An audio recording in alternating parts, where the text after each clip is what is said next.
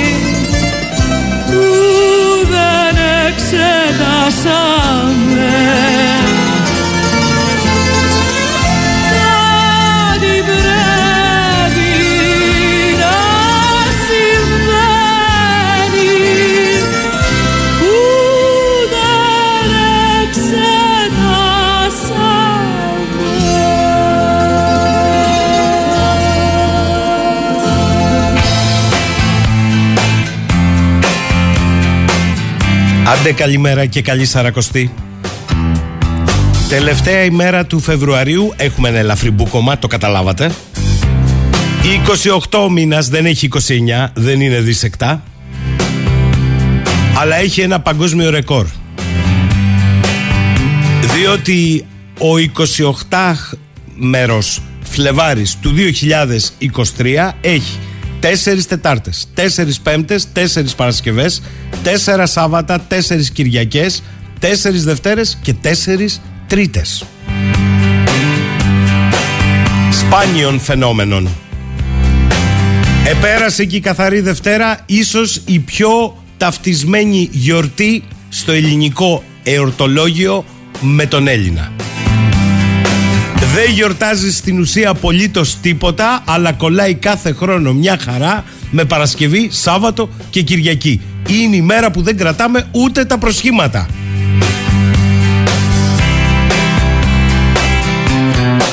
Εμπήκαμε λοιπόν στην εβδομάδα που ξεκινάει από αύριο ο Μάρτιος. Και μπήκαμε σε αυτή την εβδομάδα με πολλακιάδα. Διότι το πούσου κουδού δεν σε αφήνουν να πλήξεις με τίποτα. Ούτε τα τριήμερα, ούτε οι καρναβαλικές εκδηλώσεις, ούτε το σαρακοστιανό τραπέζι.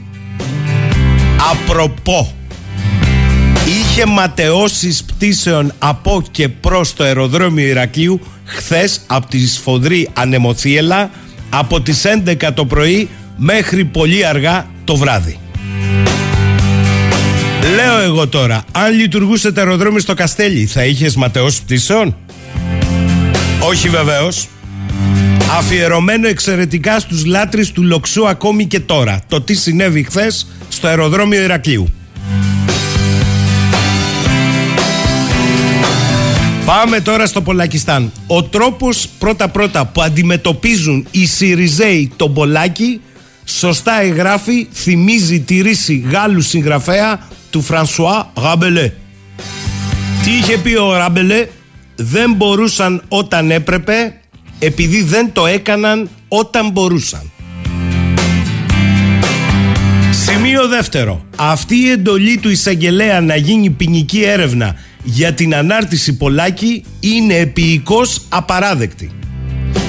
Η διατύπωση του πολιτικού λόγου, ακόμη και του πιο ακραίου πολιτικού λόγου, είναι αδιανόητο να ποινικοποιείται. Και αν οι εισαγγελείς θέλουν να εξαντλήσουν το ζήλο τους, να πάνε στα πραγματικά εγκλήματα. Στη διασπάθηση του δημοσίου χρήματος, σε απευθείας αναθέσεις, σε έργα που χτίζονται πάνω στην άμμο, στις υποκλοπές έχουν πεδίο δόξης λαμπρό. Οι δηλώσεις Πολάκη μπορεί να είναι πολιτικά καταδικαστές από όσους και βγήκαν όλα σχεδόν τα κόμματα και τις καταδίκασαν. Αλλά έχει δικαίωμα να τις κάνει όταν είναι πολιτικές. Ο εκφοβισμός δια της ποινικής απειλής είναι έξω από τα ήθη μιας δημοκρατικής χώρας. Και επειδή ο εισαγγελέας που του ανετέθη υπόθεση ξέρει γραμματική και διάβασε καλά την ανάρτησή του, γιατί εδώ σχολίαζαν πολλοί που δεν είχαν διαβάσει καν την ανάρτηση, άντε να πει ότι η παρέμβαση κινείται μεταξύ κάποιου υπερβάλλοντα ζήλου και πολιτικής. Δεν μπορεί να διαβαστεί αλλιώς, ειδικά όταν μια απίστευτα αυστηρή και γελία κρίση δημόσιου λόγου σε ανάρτηση βουλευτή Μάλλον έχει ως δρόμο κατάληξη στη Βουλή για άρση ασυλίας λίγο πριν αυτή κλείσει για να στηθούν οι κάλπες. Και έρχεται να προσθεθεί και σε εκείνη τη δραματική ανακοίνωση Ένωσης Δικαστών και Εισαγγελέων που ξεκίνησε από μια αναμενόμενη αντίδραση και κατέληξε να μιλάει για προκηρύξεις, εκαθαρίσεις μέχρι και προστασία της συνταγματικής νομιμότητας. Ελάτε ρε παιδιά.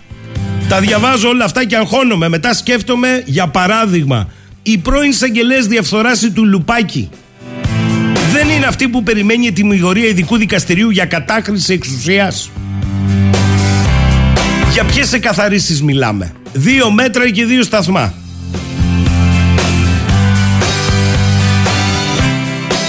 Έρχομαι τώρα στην καθεαυτού ανάρτηση. Καταρχάς, αγαπητέ Παύλο, το βαθύ κράτος δεν είναι η δημοσιογράφη και η δικαστική. Έχει οικονομικά συμφέροντα, έχει καναλάρχες, δεν άκουσα κανένα ονοματάκι. Και αυτά τα ξέρεις από την εποχή που ήσουν μέλος της κυβέρνησης. Και επίσης είσαι εκλεγμένος πολιτικός. Δεν είσαι η εθνική σχολιάστρια που κάνει καριέρα στο facebook. Και περίμενε την προεκλογική περίοδο για να μας πεις τι συμβαίνει στο κόμμα σου. Η αλήθεια είναι ότι ο ξύς πολιτικός λόγος του, του Πολάκη ενοχλούσε διαχρονικά. Και η επιθετική του συμπεριφορά τρόμαζε. Οι δηλώσεις που ομοιάζουν με απειλές προβλημάτιζαν. Αλλά ο Πολάκης δεν έκανε τίποτα για να αλλάξει τον τρόπο με τον οποίο εκφράζεται και λειτουργεί. Όλα αυτά ήταν γνωστά και συζητιούνταν τα τελευταία χρόνια σε όλα τα στέκια. Αυτό που διαφεύγει όμως ή κάποιοι σκοπίμως θέλουν να διαφύγει είναι ότι όσα λέει και γράφει ο Πολάκης στο facebook έχουν περάσει σε σημαντικό κομμάτι της κοινής γνώμης ακόμη και σε αυτό που δεν είναι ΣΥΡΙΖΑ ακόμη και σε ανθρώπους που δεν συμπαθούν τον Πολάκη και τον τρόπο που πολιτεύεται. Και αυτό όσο και αν παριστάνουμε ότι δεν ενδιαφέρει είναι η ουσία του θέματος. Στην ελληνική κοινωνία υπάρχει μεγάλο απόθυμα θυμού. Μνημόνια. Παραλίγο επανάσταση με ένα δημοψήφισμα που έμεινε υπέρβαση μόνο στη συνείδηση του κόσμου. Προδοσία της λαϊκής βούλης με το όχι που έγινε ναι. Σκληρά μέτρα και ανέχεια για να καταλήξουμε σε νέα ανέχεια και πάει λέγοντας φτάσαμε να είμαστε με μένα σκάνδαλο την εβδομάδα για το οποίο η κοινή γνώμη ενημερώνεται αν είναι τυχερή από ελάχιστα μέσα ενημέρωσης και τα μέσα κοινωνικής δικτύωσης.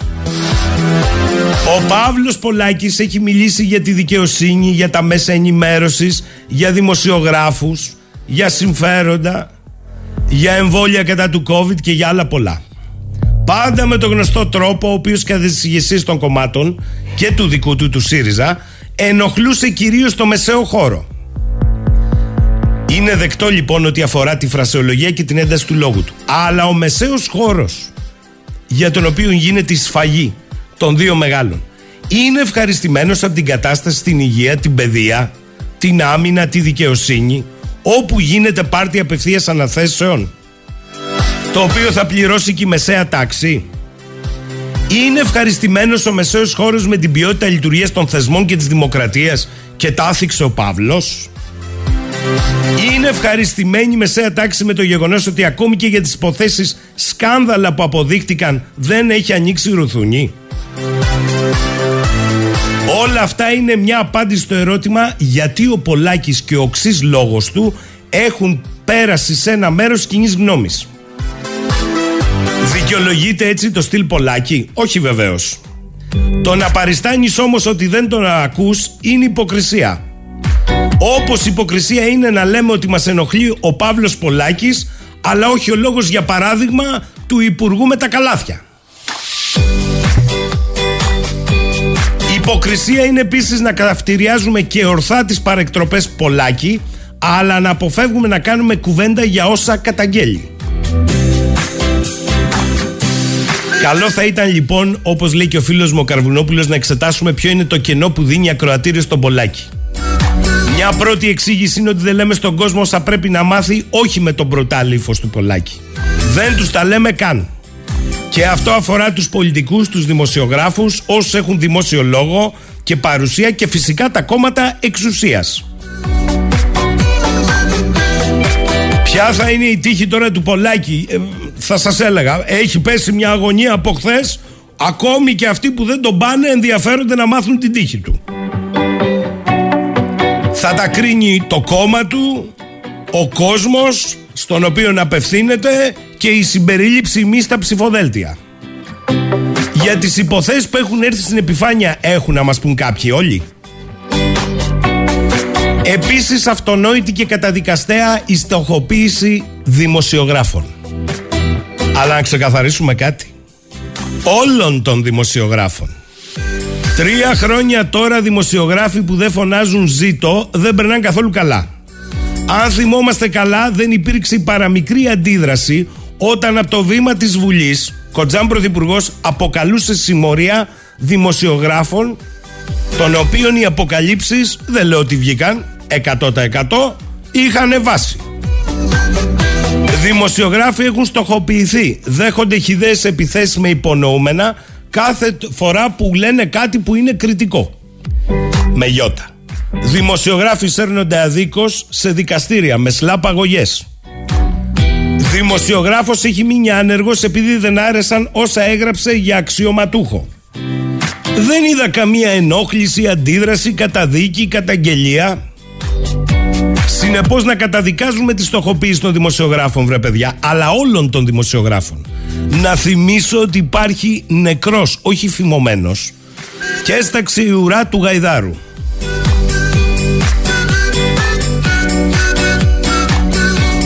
Καλημέρα στο Γιάννη στη Ρόδο και καλή Σαρακοστή λέει ο Γιάννης να έχουμε. Καλή Σαρακοστή Γιάννη μου. Καλημέρα και στο φίλο μας τον Αντώνη τον Κούρλια. Καλή Σαρακοστή σε εσάς και τους συνεργάτες σας λέει. Ο Γιάννης λέει καλημέρα. Εξαιρετική εκπομπή των αντιθέσεων της περασμένης Παρασκευής. Θέλω να κάνω όμως δύο σχόλια. Πρώτον, κάθε φορά που ακούω ανάλυση από εκπρόσωπο του Ελιαμέπ, επιβεβαιώνεται το τρόμος μου για το τι κατευθύνσεις εισηγούνται οι μετέχοντες σε αυτό στην εκάστοτε κυβέρνηση. Και δεύτερον, η είδηση που έβγαλε ο κύριος Τσάκωνας σχετικά με το τι συζητούσαμε στις διερευνητικές ήταν απλά απίστευτη όλα τα γράμματα κεφαλαία. Ότι συζητούσαμε και τα χωρικά ύδατα. Αυτό εννοεί ο Γιάννης.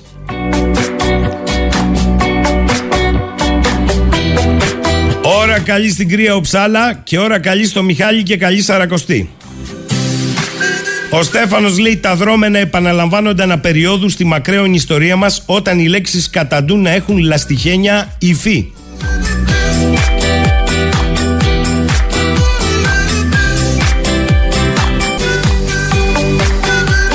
Έρε μια αγωνία που έχει η Μαρία και τι θα γίνει λέει με τον Πολέκ. Τι να σου πω ρε Μαρία. Θα το αποφασίσουν στο κόμμα τους. Ο Θάνος λέει καλημέρα. Αν ο ΣΥΡΙΖΑ δεν διέγραφε τον Πολάκη, δεν τον έχει διαγράψει, θα μπορούσε ο ΣΥΡΙΖΑ να κατέβει σε εκλογές έχοντας ένα καταδεκασμένο υπουργό και τον Πολάκη με την ακραία ρητορική του.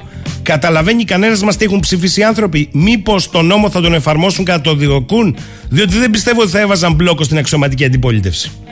Πρώτα-πρώτα. Εγώ δεν καταλαβαίνω πώς πας να το κολλήσεις. Κατάλαβα που πας να το κολλήσεις στην τροπολογία. Δεύτερον, αυτή που απαγορεύει τη Χρυσή Αυγή. Την έχουμε κάνει την κουβέντα, Θάνο.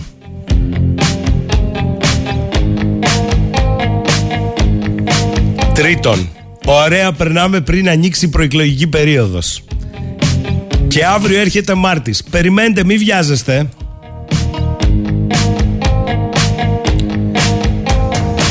Ο Νικόλας λέει: Αν ήμασταν δημοκρατία, δεν θα ασχολούμασταν σήμερα Τρίτη με τον Πολάκη, τα κόμματα, τους καταχραστές δημοσίου χρήματος και γενικά θα είχαμε καθαρίσει όλη την κόπρο του Αυγία και θα κοιτούσαμε την ευημερία της χώρας και κάστου εξημών.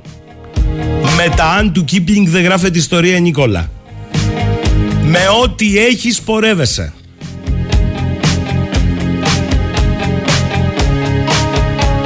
Πάμε με τραγούδι για το πρώτο διάλειμμα.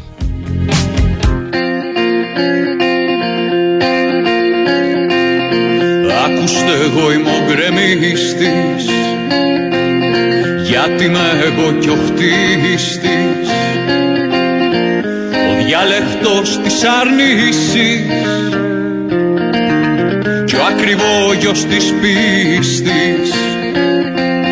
Και θέλει και το γκρεμίσμα Νου και καρδιά και χέρι. Μίσους στα μεσάνυχτα τρέμει ενός πόθου αστέρι. Κι αν είμαι της νυχτιάς βλάστος του χαλασμού πατέρας. Πάντα κοιτάζω προς το φως το απομακρό της μέρας.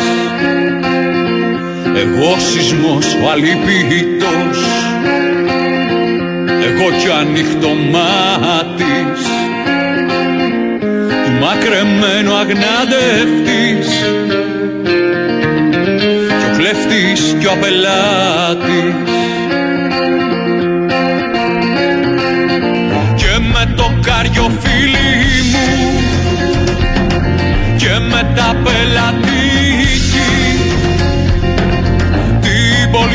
την κάνω ερμιά. Γύχερσα το χωράφι.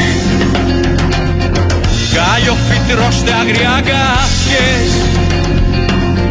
και χαλιοριά στελίκη χάλιο φουσκώστε ποτάμι και χάλιο ανοίχτε τάφι δύναμη την πρόδειξε και σιγοστάλαξε μα παρά σε πύργους αρχόντας και σε ένα στο ψέμα. Το πρωτογέννη των καιρών. Η πλάση με τα γκρίμια ξανάρχεται καλώς να έρθει. Γκρεμίζω την ασχήμια. Είμαι ένα νύμπορο παιδί. Που σκλαβωμένο το όχι. Το δηλιάσμα κι όλο ρώτα. Και μήτε ναι μήτε όχι αποκρίνεται κανείς. Και πάει κι όλο προσμένει το λόγο που δεν έρχεται. Και μια ντροπή το δένει. Να το τσεκούρι μονάχα. Στο χέρι σαν κρατήσω και το τσεκούρι μου ψυχή. Με ένα θύμο περίσω Τάχα ποιος μάγος, ποιος στοιχείο Του δούλεψε τσάλι. Και νιώθω φλόγα την καρδιά. Και βράχω το κεφάλι. Και θέλω να τραβήσω εμπρός. Και λάθος να ανοίξω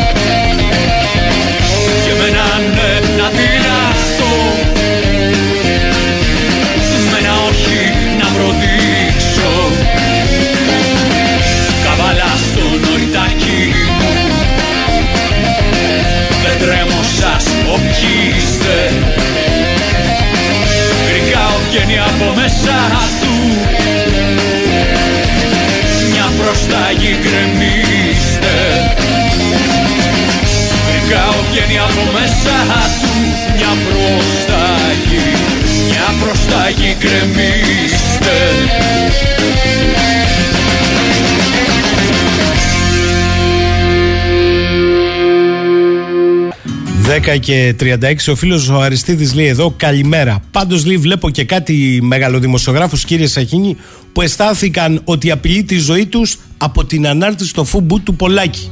Ίσως να τους πείτε να διαλέξουν άλλο επάγγελμα. Στη χώρα που δολοφονούνται και θυμούνται, ε, θυμώνονται συνάδελφοί τους είναι απλώς αστιότητες να λένε ότι απειλούνται από την ανάρτηση του Πολάκη. Εγώ είπα κάτι. Καταδίκη σε επιθέσεις δημοσιογράφους σε όλους όμως, όχι à la carte. Ο Γιάννης από τη Γλασκόβη λέει καλημέρα. Οι άθλοι στους παγκόσμιους πίνακες ανεξαρτησίας του τύπου και απόδοσης δικαιοσύνης η Ελλάδα κατατάσσεται στις τελευταίες θέσεις μαζί με ορισμένα αφρικανικά καθεστώτα. Ο οξύς πολιτικός λόγος του Πολάκης σας ενόχλησε; Καλά δεν είναι μόνο οξύς. Φαρισαίοι της αρπαχτής και της υποκρισίας. Δεν τρέπεστε λέει ο Γιάννης. Ο Σπύρος, καλημέρα. Ο Πολάκης πληρώνει τη στήριξη στο Τζίπρα μετά το δημοψήφισμα και το τρίτο μνημόνιο. Πρέπει να πληρώσει γιατί δεν υπάρχει πιο αχάριστος από τον Τζίπρα. Γιάννης, ευχαριστώ για το τραγούδι. Μ, ποιο τραγούδι τώρα δεν ξέρω, μας μπέρδεψε ο Γιάννης. Ο φίλος ο Βασίλης λέει και αυτή η δικαιοσύνη και η ευαισθησία της Αλακάρτ όταν ο Βορύδης έλεγε θα πρέπει να κάνουμε παρέμβαση στο κράτος για να μην ξανάρθει αριστερά σε καμιά της μορφή στην εξουσία ή όταν ο γραμματέας Νέας Δημοκρατίας έγραφε στο Twitter Τσίπρα αν ζούσαμε στον εμφύλιο από μένα θα πήγαινες επιλεκτική αυτεπάγγελτη αγγελική παρέμβαση λέγεται αυτό. Παιδιά, αυτό θα σας πω. Το πιασε πρώτο μόνο το κουκουέ. Να τα λέμε όλα στην ανακοίνωσή του. Τάχωσε στον Πολάκη, από πάνω μέχρι κάτω, αλλά είπε από πού και ως πού η διατύπωση μιας πολιτικής άποψης γίνεται ποινικά κολάσιμη. Πού φτάσαμε. Και τέλος, ο καπετάν Αναστάσης. Καλημέρα. Για μια φορά ακόμη ένα βεγγαλικό σκάει στα μάτια μας για να μας τυφλώσει. Το βεγγαλικό λέγεται Πολάκης. Ο πλανήτης όλος είναι υπό απίστευτων αναταράξεων, τα σπίτια των γειτόνων μας πέφτουν και παραδίπλα σκοτώνονται ενώ οι αρρώστιες και η πείνα θερίζουν. Ο Πούτιν απειλεί για ολοκαύτωμα και ο πρόεδρος της Αμερικής, αμφιβάλλω αν καταλαβαίνει τι του γίνεται στην ηλικία που είναι, μαζί με το πιόνι του τον πρόεδρο της Ουκρανίας μας ετοιμάζουν θύελες. Πόσο μακριά νομίζουμε ότι βρισκόμαστε, καθόλου λέει ο καπετάν Τάσος. Και επειδή συμφωνώ με τον καπετάν Τάσο ότι όλα αυτά είναι δίπλα μας, σήμερα θα ξεκινήσουμε με τον καλό φίλο οικονομέτρια αναλυτή, τον Γιώργο τον Αδαλή. Καλημέρα Γιώργο. Καλημέρα Γιώργο. Τι γίνεται; Καλή Σαρακοστίνα έχουμε. Ναι. Α, αυτά που γίνονται δυστυχώς είναι αυτά που δεν λέγονται και αυτά που λέγονται είναι αυτά που δεν θα έπρεπε να μας απασχολούν καθόλου. Σωστό αυτό. Αλλά εμένα με ενδιαφέρει αυτά που γίνονται και δεν λέγονται. Να μας πεις μερικά από αυτά σήμερα. Ό,τι θέλεις. Στη διάθεσή σου πάντα. Πάντως ε, αυτό το τελευταίο σχόλιο το, ε, το, Του καπετάνιου. Ναι. Μίζει συγχαρητηρίων είχε μόνο μία έλλειψη. Ξέχασε. Την επιστηστική κρίση που δεν ήρθε ακόμα και δεν την αναγνωρίζουν ακόμα. Ναι, σωστό αυτό που λες. Ναι, γιατί το κι δε- εσείς από αυτούς που το έχει αναφέρει, αλλά δεν την είδαμε, θα σου πει κάποιος. την είδε ο ΙΕ και την είδε επιτέλους και η Ευρωπαϊκή Ένωση με καθυστέρηση ενός έτους. Και αρχίζει, ξεκινάνε πλέον και μιλάνε για επιστηστική κρίση στην Ευρώπη στα ε, χαμηλά εισοδηματικά ε, νοικοκυριά. Έπρεπε δηλαδή να σκάσει το σπυρί εντελώς για να το συμπεριλάβουν και αυτό. Γιατί μέχρι τώρα Γιώργο το σοβαρότερο πράγμα από όλα αυτά είναι- δηλαδή είναι- αυτή είναι μια πολύ κρυφή πληγή την οποία δυστυχώς οι πολιτικοί δεν τη ζουνε γιατί οι πολιτικοί δεν έχουν καμία σχέση με το λαό. Η σχέση των πολιτικών είναι με τους χορηγούς και τα ανώτερα επιχειρηματικά στρώματα. Οι μεν λένε στους δε, ανταλλάσσουν απόψεις, ζουν σε ένα αποστηρωμένο περιβάλλον και κανείς δεν παίρνει ούτε από, του- από- από την πλευρά της επιχειρηματικής ελίτ, ούτε και από την πλευρά της ε, πολιτικής ελίτ. Δεν παίρνει το σαρκείο του να πάει να καθίσει ένα μήνα εκεί που πραγματικά χτυπάει η καρδιά της κοινωνίας, έξω στον κόσμο. Όχι με τις κάμερες, αυτά που βλέπουμε, που είναι όλα καλά, που ανακάλυψαν, ανακάλυψαν την κρίση μετά τις 24 Φεβρουαρίου, ένα χρόνο τώρα, όταν με- πέσανε οι πρώτες κανονιές στην Ουκρανία. Ανακάλυψαν τώρα την επιστημιστική κρίση, ανακάλυψαν τώρα τι πρέπει να γίνει και έχω ξεχάσει ότι αυτά συμβαίνουν δύο χρόνια, δυόμιση τώρα. Δυόμιση χρόνια συμβαίνουν αυτά. Η ενεργειακή κρίση ξεκίνησε το καλοκαίρι του 2020. Αλλά τότε όλους απασχολούσαν οι εμβολιαστικές καμπάνιες, τίποτα άλλο. Δεν είπα εγώ ποτέ να μην τους απασχολούν, αλλά μόνο αυτό τους απασχολούσε. Λοιπόν, έχουμε περάσει μια κρίση τεραστίων διαστάσεων όπου συνέβησαν αντίρροπα γεγονότα, αντίθετα οικονομικά γεγονότα που δεν έχουν ξανασυμβεί ποτέ. Πιο κράχ το 29 λέμε τώρα, πια, πια δεύτερο παγκόσμιο πόλεμο, δεν έχουν ξανασυμβεί ποτέ να υπάρχει απόλυτη πτώση όλων των τιμών στις 20 Απριλίου του 2020 και το πετρέλαιο τότε υπενθυμίζω είχε πάει και σε αρνητικές τιμές και από μείον 37 δολάρια σε 1,5 χρόνο πήγε συν 135 δολάρια. Ξέρετε πώς λέγεται αυτό; Η διαφορά 170 δολάρια αύξηση μέσα σε ένα χρόνο. Δεν είπε αυτά, αυτά αν, αν θεωρούσαμε ότι θα συμβούν, θα μπορούσαν να συμβούν σε μια περίοδο 10 χρόνων. Όχι σε 1,5 χρόνο. Και έρχονται τώρα εδώ όλοι και μας λένε άλλος για τα καλάθια, τα- τα κανονικά, άλλος για τα καλάθια της Σαρακοστής, άλλος για τα καλάθια Καπανά. ε, τα Ναι, ναι. επιδόματα, άλλος για τα καλάθια, τα επιδοματικά για τα καύσιμα και κανένας δεν κάθεται κάτω να μας πει πότε σκοπεύουν να δώσουν τέρμα σε αυτή την κρίση. Μιλάω για την Ευρωπαϊκή Ένωση και όλους μαζί, και τους 27. Είμαστε όλοι μαζί. Πότε σκοπεύουν. Μισό λεπτό, Γιώργο Αδαλή. Εδώ οι τιμές το τελευταίο διάστημα του φυσικού αερίου πάνε να, να αγγίξουν σε αυτή τη φάση. Είμαι σαφής. Ε, τιμές προκρίσεις. Αμέ. Κάνω λάθος; Όχι. Μάλιστα. δεν είναι τιμές προκρίσεις. Εντάξει, δεν Γιατί, είναι να σου τιμές. πω Ναι, κάτι, σωστά, γιατί- αλλά πάνε να τα αγγίξουν. Δεν είναι το χάλι που ήταν πριν 1,5-2 μήνες. Παρόλα Ε, Να αυτά. σου πω κάτι, δεν είναι έτσι. Γιατί για- όταν λέμε πάρα να τα αγγίξουν, Ε, δεν εννοούμε 100% πάνω, διπλάσιες τιμές. Ναι, σωστά αυτό. Σωστό αυτό. Συγγνώμη, γιατί, ε, ε, γιατί εδώ η παραπληροφόρηση που υπάρχει είναι, μπορώ να σου πω, χειρότερο από την παραπληροφόρηση που υπήρχε το 20, το 21 και το 22. Όπου μας υπόσχονταν ότι θα τερματίσει ο πληθωρισμός, ότι θα σκοτώσουν τον πληθωρισμό, ότι θα έχουμε ανάπτυξη τύπου Β. Τα θυμάστε τους καυγάδες που έκανα τότε στους Αμερικούς και τους έλεγα Ποια ανάπτυξη τύπου Β. L θα είναι ανάπτυξη. Γράμμα L. Και άμα τη δείτε, γράψτε με. Τότε υπόσχονταν σε μήνες το 20, ξαναυπόσχονταν το 21, ξαναυπόσχονταν το 22. Όλοι, όλη, όλη την ώρα στείλουν τα μυαλά τους για να βρίσκουν δικαιολογίες. Αυτό είναι το πρόβλημα τώρα. Τι στην, πρα... το... Τι στην πραγματικότητα συμβαίνει; στην πραγματικότητα συμβαίνει ότι δεν υπάρχει διάθεση από κανέναν να τερματιστεί αυτή η τετραπλή οικονομική κρίση. Δεν υπάρχει. Εγώ δεν βλέπω διάθεση από, από κανέναν. Και έτσι θα οδεύουμε έως το 2030. Μισό Έτσι θα οδεύουμε. Τώρα που λες ότι πέσανε οι τιμές, Ναι. η παραπληροφόρηση που υπάρχει, θα σου πω που υπάρχει. το 2018 η τιμή του δίκτυ TTF, του φυσικού αερίου, στην, ε, στην Ευρώπη ήταν 15-17 ευρώ. Πιο πριν ήταν και, και παρακάτω, είχε πέσει και σε μονοψήφια νούμερα. Έχει πάει και 3,5 ευρώ ο δείκτης TTF. Με συγχωρείτε δηλαδή, τα 50 και τα 45 σήμερα είναι λογική τιμή; Όχι, δεν είναι λογική, αλλά σε σχέση με το 150-160 καταλαβαίνεις. Και το 350 Μάλιστα. πήγε- Μοιάζει ε, μια αποκλιμάκωση η οποία αν συνεχιστεί δεν θα ελεγχθεί κάπως η κατάσταση ή Ή- θα ανέβει απαλού. Α- ειδικά- Αν μιλάμε τώρα για το φυσικό αέριο, θα σου πω γιατί πλέον όλα τα πράγματα κοιτάμε διαφορετικά.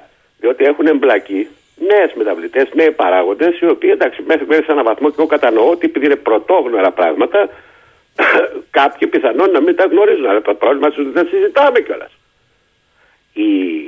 Όπως είπες, οι, οι, οι, οι, οι χαμηλές τιμές αυτές ήρθαν στο φυσικό αέριο για ένα και μοναδικό λόγο, ο οποίος, αν βάλεις μάλλον όλους τους λόγους μαζί, αυτός που θα σου πω τώρα ζυγίζει 75%.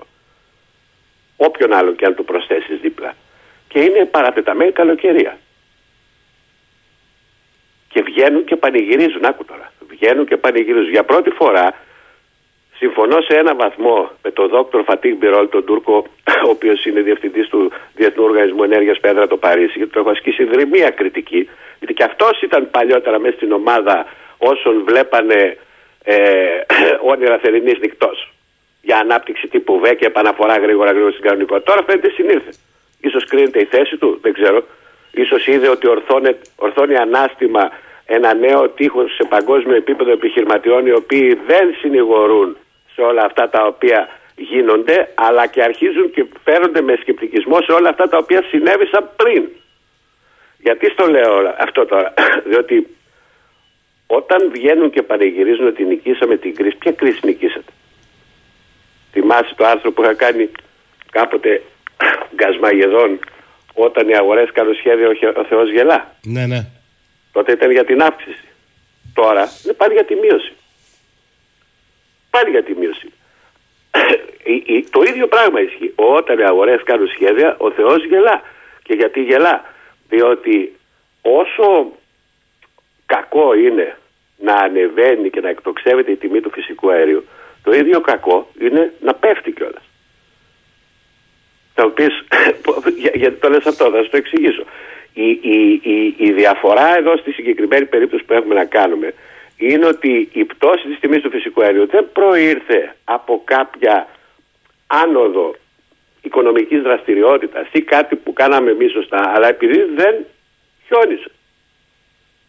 Δεν είχαμε ακραία φαινόμενα και θα σου πω ένα πολύ απλό πράγμα για να το καταλάβουν και οι ακροατές. Αν σήμερα λέμε, για παράδειγμα, σου παίρνω τώρα, ότι στην, ε, στην Αγγλία έχουμε, ε, στη Μεγάλη Βρετανία, έχουμε 90 ημέρες ε, επάρκειας σε φυσικό αέριο. Ξέρεις τι εννοούν το- όταν το λένε αυτό Γιώργο; Εννοούν σε κανονική περίοδο. Όταν όμως μιλάμε για οι, οι, οι περιόδους υπερυψηλής έντασης ζήτησης σε φυσικό αέριο, αυτό το 90 γίνεται από 4 έως 9. Από 4 έως 9. Οπότε όλα οφείλονται στην καλοκαιρία ουσιαστικά, την παρατεταμένη. Σε ένα πολύ μεγάλο βαθμό, ναι, εκεί σε ένα τεράστιο βαθμό που το καλοκαίρι είναι μπροστά. Τώρα αρχίζει η περίοδος αναπλήρωσης. Μετά ξανά έχουμε χειμώνα, δεν τελειώσει ο χειμώνα, ούτε πάντα θα είμαστε τόσο τυχεροί. Αλλά το δεύτερο το οποίο υπάρχει είναι, και αυτό είναι στρέβλωση, η τεχνητή μείωση της ζήτησης του φυσικού αερίου. Για προσπάθησε να καλέσεις κάποιον δημοσιογράφος και να το ρωτήσεις από, το, από τους πολιτικούς εφόρων κομμάτων, κυβερνητικούς, αντιπολιτευτικούς κτλ. Υπάρχει δεν υπάρχει νόρμα για μείωση της κατανάλωσης φυσικού αερίου. Πώς δεν υπάρχει, Τους υπάρχει. επιχειρηματίες. Υπάρχει, πώς δεν υπάρχει. Άρα, Ναι. άρα, Διαμαρτύρονται όταν, άλλωστε οι επιχειρηματίες. όταν εμείς λέμε ότι ξέρεις μειώνουμε τη ζήτηση, αυτό τι σημαίνει; Ουσιαστικά ότι αποδεχόμαστε ότι μειώνουμε, έχουμε, έχει μειωθεί το βιωτικό μας επίπεδο. Αλλιώς γιατί να τη μειώσουμε; Λέει εδώ ο φίλος ο Αργύρης, αν συνεχιστεί αυτή η- η μείωση στην τιμή του φυσικού αερίου και την ίδια ώρα είναι υποκυνήγη ο άνθρακας, λιγνίτες, δεν είναι μία ή άλλη, δεν αυξάνει από εκεί; Το κόστος; Έχει πέσει, έχει πέσει η, η τιμή του φυσικού αερίου ε, σε, σε πολύ χαμηλότερα επίπεδα από αυτά που είχαμε πριν τρεις μήνες ή δεν έχει πέσει; Α, 130-120 ευρώ η μεγαβατόρα έχει πάει σήμερα 45 αν θυμάμαι καλά από τι- που, που είδα το πρωί. Είναι έτσι δεν είναι. Μάλιστα. Πείτε μου, τα τιμολόγια του ηλεκτρικού ρεύματος πέσανε; Όχι. Τότε; Έπεσε η επιδότηση από σήμερα με τις ανακοινώσεις. Εγώ άλλο Μειώθηκε η λέω. επιδότηση. Εγώ άλλο λέω. Δεν σταμάτησε να είναι ας πούμε, πιο ακριβό το ηλεκτρικό ρεύμα. Δεν και την Ελλάδα μιλάω. Τι, τι συμβαίνει εκεί, δηλαδή. Δεν πρέ- δεν- αυτά δεν πρέπει να συζητηθούν αυτά τα πράγματα. Δεύτερον, θέλετε να σας πω ένα κίνητο. Εγώ σας λέω ότι πέφτει. Θα σας αποκαλύψω κάτι τώρα, το οποίο εγώ πιστεύω ότι ελάχιστοι το έχουν συνεκτιμήσει στους υπολογισμούς τους και σε πολύ ψηλό επίπεδο και κυβερνητικό και αντιπολιτευτικό. Έστω ότι πέφτει στα 30 ευρώ η μεγαβατόρα το φυσικό αέριο. Έστω ότι πέφτει στα 20 ευρώ η μεγαβατόρα. Πώς εξάγεται η τιμή του ηλεκτρικού ρεύματος; Από το ακριβότερο ενεργειακό ε, ε, ε, προϊόν που συμμετέχει στο μείγμα. Εάν πέσει η τιμή στα 20 και με δεδομένο ότι υπάρχει κάτι που ξανααυξάνεται, γιατί και αυτό ήταν αυξημένο, ξανααυξάνεται με γοργούς ρυθμούς, ξέρετε πώς λέγεται αυτό; Λέγεται άνθρακας, λιγνίτης. Δηλαδή θα πέφτει η τιμή του φυσικού αέριου. Αλλά θα αυξάνεται η τιμή του άνθρακα με αποτέλεσμα την τελική τιμή να την διαμορφώνει ο ακριβώς άνθρακας και όχι το φτηνό φυσικό αέριο. Άρα Ρεύμα. λες μια τρύπα στο νερό. Αυτό μας Αυτό λες. σου λέω. Ναι, αυτό το πράγμα. αυτό που έχουν φτιάξει στην Ευρωπαϊκή Ένωση. Είναι, τι να σου πω, δηλαδή, ό,τι πιο στρεβλό, ό,τι πιο ανόητο και ό,τι πιο αντικοινωνικό μπορούσε να σκεφτεί κάποιος νους. Μαγκανοπήγαδο. Εδώ θα είμαστε και θα γυρνάμε γύρω-γύρω.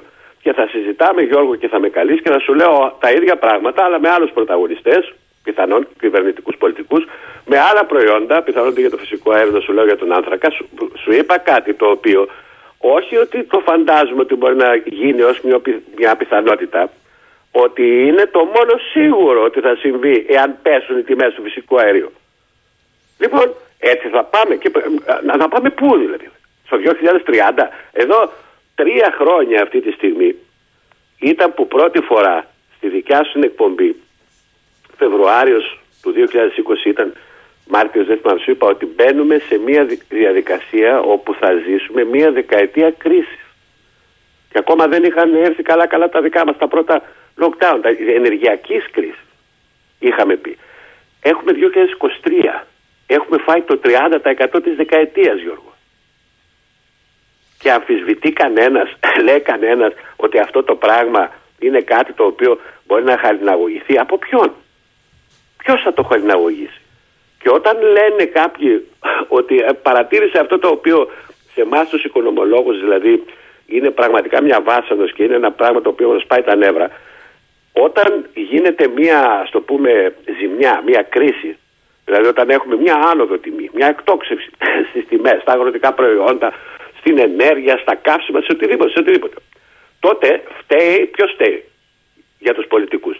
Φταίει η παγκόσμια, ε, πώς το λένε, η παγκόσμια αυτή ε, στιγμή στην οποία ζούμε αυτή την κρίση.